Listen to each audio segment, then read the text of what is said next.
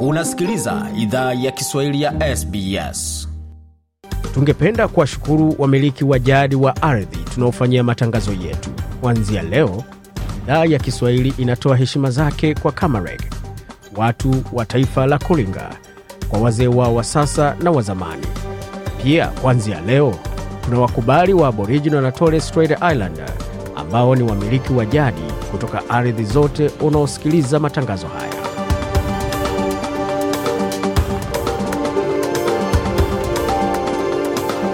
Jambo popote lipo na karibu katika makala ya idhaa ya Kiswahili. Unasikiza idhaa hii ukiwa popote nyumbani, pamoja na kwenye mkuta, mtandao anaone ikiwa ni sbs.com.au mkwaju swahili, tukiwa na mengi ambayo tumeandalia kutoka studio zetu za SBS na mtandaoni anaone ambayo ni sbs.com.au mkwaju swahili. Kwa sasa kuna mengi ambayo tumeandalia, lakini tuwape kionjo cha yale ambayo yako hapo mbele kupitia swala hili. Je, rais mteule wa Kenya ni kiongozi wa aina gani? kama alivyokuwa akijishughulikia yeye kama William Ruto, akishughulikia taifa la Kenya vivyo hivyo, nina hakika kwamba Wakenya wanaweza kufaidi kutokana na bidii yake hiyo.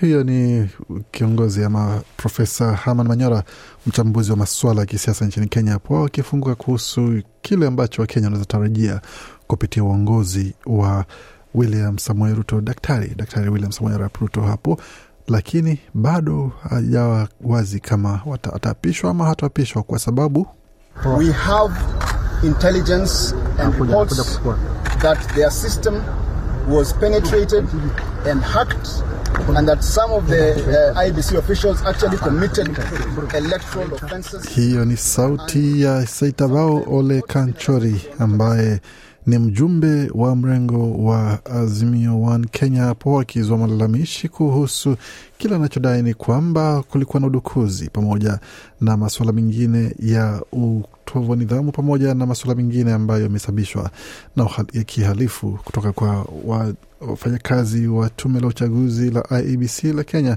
Alisema kwamba wana ushahidi tosha kumaanisha kwamba je, watazua changamoto katika mahakama ya upeo kesho au la?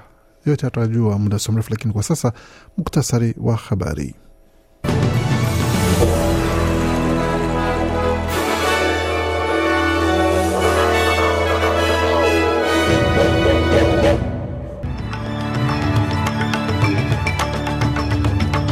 Katika muktasari wa habari tulioandalia, baadhi ya mashirika yanayotoa huduma za ajira kwa walemavu kufungwa nchini, na serikali ya Victoria yatupilia mbali madai ya upinzani kwa matumizi ya vifaa vya karantini kuwahudumia wagonjwa wa hospitali.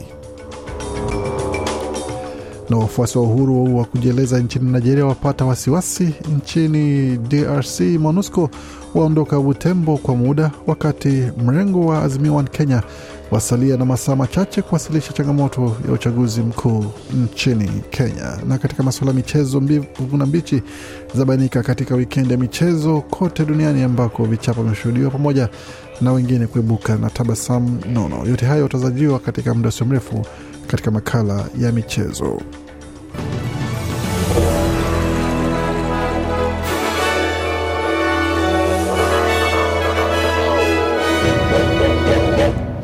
Wasikia idhaa Kiswahili ya SBS ukiwa na migode migerano, na hii hapa ni taarifa kamili ya habari kutoka studio zetu za SBS, tukianzia katika jimbo la Victoria ambapo serikali ya jimbo hilo imetupilia mbali mpango wa chama cha upinzani wa kuwahamisha wagonjwa katika vifaa vya karantini vya Melbourne ambavyo vinakaribia kuwa vitupu.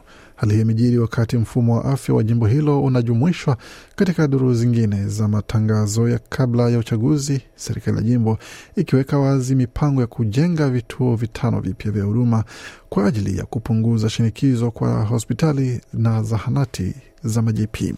Wakati huo upinzani wa jimbo hilo unataka vituo vya karantini ama kituo cha karantini cha Mikulam chenye vitanda mia mbili hamsini kitumiwe kwa kuwahudumia wagonjwa wanaozilazwa hospitalini. Ila kiongozi wa jimbo hilo Dan Andrews ametupilia mbali wazo hilo akisema kwamba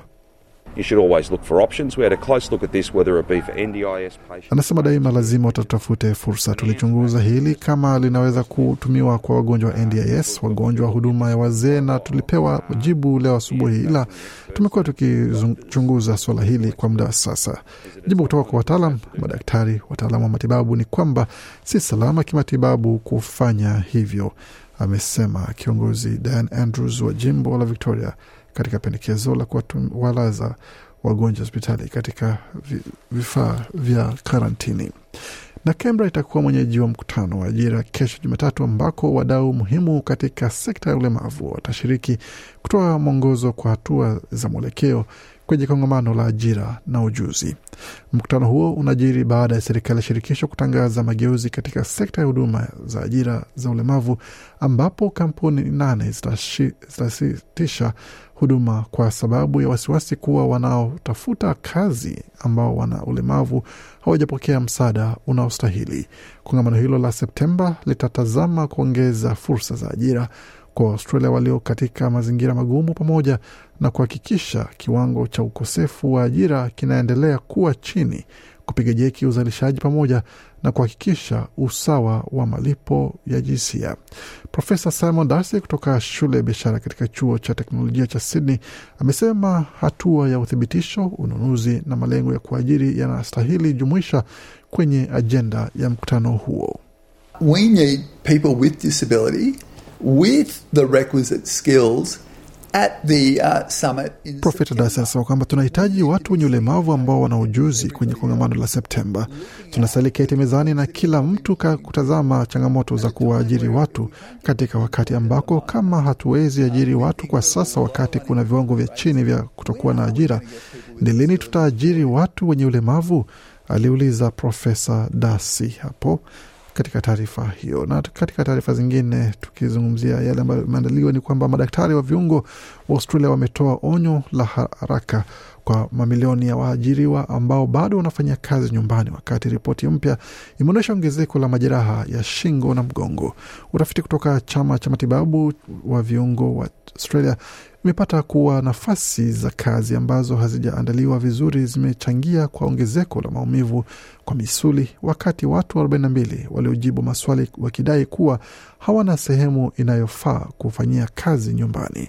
Ripoti hiyo ilipata pia kuwa watu hawatembei sana wanapofanyia kazi nyumbani, pamoja na kuongeza uzito wa mwili, hali ambayo inaweka shinikizo kwa uti wa mgongo. Dr David Kael na ni daktari wa viungo kutoka AC amesema kwamba watu wengi hawajaambiwa jinsi ya kufanyia kazi nyumbani katika hali iliyo salama. Uh, working from home, about 33% of them are working from their dining table. Um, 15% Anasema kufanyia kazi nyumbani, takriban asilimia 33 yao wanafanyia kazi katika meza za kulia. 15 asilimia wanafanyia kazi sebuleni, na ajabu ni kwamba asilimia 16 wanafanyia kazi kwa muda mrefu kitandani wakitumia kompyuta, na sehemu hizo tatu hazijaandaliwa ipaswavyo, na hicho ni kitu tungependa kumulika na kusaidia watu kubadili. Huyo ni Profesa David Cahill hapo, Daktari David Cahill akizungumzia changamoto za watu ambao wanafanya kazi nyumbani pamoja na majeraha yanayoibuka kwa sababu hizo. Barani Afrika, wakili wa Yahya Aminu Sharif alidai kesi yake inapaswa kusikilizwa katika mahakama ya kawaida ili kupinga uhalali wa mahakama za Kiislamu na jira ambazo wakosoaji wanasema kwamba zinatishia uhuru wa kujieleza. Katika uamuzi uliotolewa kwa njia ya mtandao wa Zoom, mahakama ya rufaa ya Kano ilisema katika uamuzi wake kwamba sheria ya, sha, ya shari au ya, ya sharia au Kiislamu akiuki katiba ya kitaifa kwa, na kwamba mahakama za Kiislamu zina mamlaka ya kusikiliza kesi za matukio ya kukufuru. Uamuzi huo ulitupilia mbali pingamizi lililowasilishwa na wakili wa mwimbaji Yahya Aminu Sharif Kola Alapin akihoji uhalali wa hukumu ya kifo. Mmoja wa majaji Abubakar Mwazi labda walisema kwamba changamoto haiungwi mkono na sheria na kwamba ni zaidi ya hisia. Mahakama ya Kiislamu mjini Kano ilimhukumu kifo Sharif Agosti mwaka elfu mbili na ishirini kwa madai ya kusambaza wimbo uliomkashifu Mtume Muhammad katika mitandao ya kijamii, ambapo mwezi Novemba mahakama kuu ilibadilisha hukumu hiyo na kuamuru kusikilizwa upya katika mahakama ya sheria ikisema kwamba Sharif hakuwa na uwakilishi wowote wa, wa kisheria wakati wa kesi yake kusikizwa, hiyo ikiwa ni katika sehemu ya changamoto za hali uhuru wa kujieleza katika taifa hilo la Nigeria. Tukivuka mpaka tuelekee moja kwa moja hadi Afrika Mashariki, hususan nchini Kenya ambako viongozi wawili ambao ikiwemo ni rais William, uh, kumradhi Rais Uhuru Kenyatta ambaye anadaiwa kwamba bado hajampongeza mshindi uh, William Samoei Ruto ni kwamba viongozi wawili hawajaongea hadi kufikia Alhamisi, kulingana na watu wa karibu na Ruto, akiwemo naibu rais mteule Rigathi Gachagua. Rais Kenyatta amerejea kuelezea nia yake ya dhati ya kutekeleza makabidhiano kwa utulivu, ikiwa ni uhakikisho wa karibu katika mikutano tofauti na ujumbe wa bunge la Marekani na kikundi cha viongozi wa kidini nchini siku ya Alhamisi. Mipango ya kukabidhiana madaraka kwa amani kutoka kwa Rais Kenyatta kwenda kwa mrithi wake pia yanaaminika kuwa tayari yanatekelezwa, yakisimamiwa na kamati ya mpito inayoongozwa na mkuu wa huduma za umma nchini Kenya. Makabidhiano yanaweza kuchelewa kutokana na changamoto ya, ya kisheria kuhusu matokeo ya uchaguzi ambayo itawasilishwa na Raila Odinga. Mahakama ya juu nchini Kenya ilibatilisha matokeo ya uchaguzi wa rais mwaka elfu mbili kumi na saba katika misingi ya kuwepo dosari katika kuwasilisha matokeo ya kujumuisha kura, na viongozi wa mlengo wa Azimio wanasema kwamba wana ushahidi tosha kwamba kulikuwa na matukio kama hayo pamoja na masuala mengine mengi ya uhalifu yaliyotekelezwa na, na wafanyakazi wa IBC kumaanisha kwamba huenda basi changamoto hiyo ikiwakisilishwa pakawa na mengine mengi ambayo tunafasalia katika siku zijazo, na bila shaka tutaweza kuletea makala maalum kuhusiana na swala hilo muda usio mrefu. Na tukisalia katika maswala ya Afrika hususan katika Jamhuri ya Kidemokrasia ya Kongo, tume ya Umoja wa Mataifa ya ulinzi wa amani nchini DRC imeondoka kutoka moja ya miji mikubwa mashariki mwa nchi baada ya maandamano mabaya dhidi ya kushindwa kwake kuwalinda raia. Maafisa wa Kongo na Umoja wa Mataifa walisema Alhamisi. Butembo, mji ambao kiini cha biashara wenye wakazi karibu milioni moja, umekuwa kitovu cha ghasia na maandamano mabaya tangu mwezi uliopita ambapo dazeni za watu wameuawa wakiwemo raia, walinda amani na polisi wa Kongo. Mamia wanajeshi na maafisa wa kiraia wameondoka mjini Butembo na majadiliano yamepangwa namna ya kuondoa vifaa vya vyao. Gavana wa jimbo la Kivu Kaskazini Jenerali Constan Ndima amewaambia waandishi wa habari. Msemaji wa MONUSCO Ndeye Hadi Lo amesema kuondoka ni kwa muda, akisema kwamba MONUSCO haiondoki Utembo baada ya mashauriano na maafisa wa ndani na kitaifa. Tume mbele na hatua ya maafisa wake kuondoka kwa muda, aliliambia shirika la habari la Reuters bila kusema lini watarejea. Waendelea kuisikia idhaa Kiswahili ya SBS ukiwa na migodi migirano. Kwa sasa tuelekea moja kwa moja katika ulimwengu wa michezo, tukianzia katika mchezo wa AFL ambapo mchezo kati ya Essendon na Port Adelaide umemalizika kwa kichapo kikali, mia 46 zikihusika kwa upande wa Port Adelaide, wakati Essendon ikifunga magoli tu 62, wakati timu ya Sydney Swans ilifunga magoli 77 dhidi ya 50 za Collingwood na Richmond ikiwacharaza Hawthorn mia ishirini na nane kwa sitini na saba.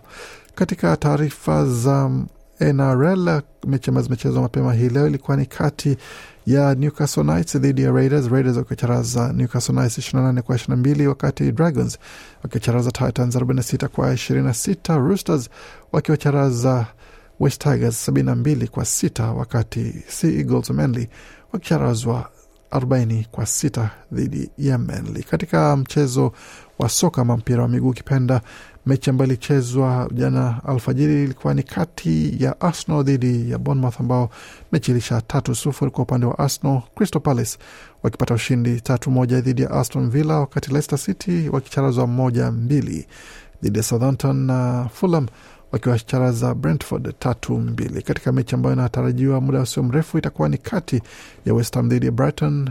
Katika mechi ingine itakuwa ni kati ya Leeds na Chelsea. Newcastle United ikiingia dimbani dhidi ya Man City mida ya saa saba usiku, wakati Man United kukichapa dhidi ya Liverpool alfajiri ya Jumanne mida ya saa kumi na moja za asubuhi.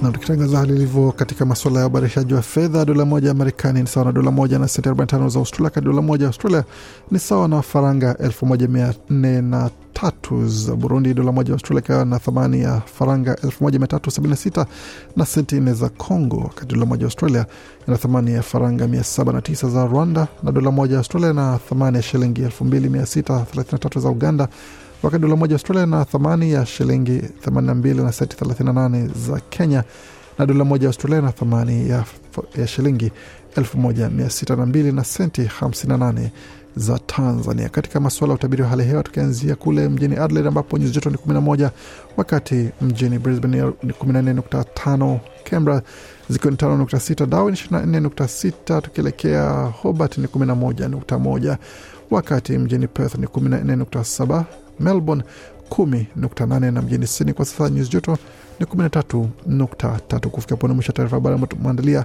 Baki nasi kwa makala mengine manakujia kutoka studio zetu za SBS Radio.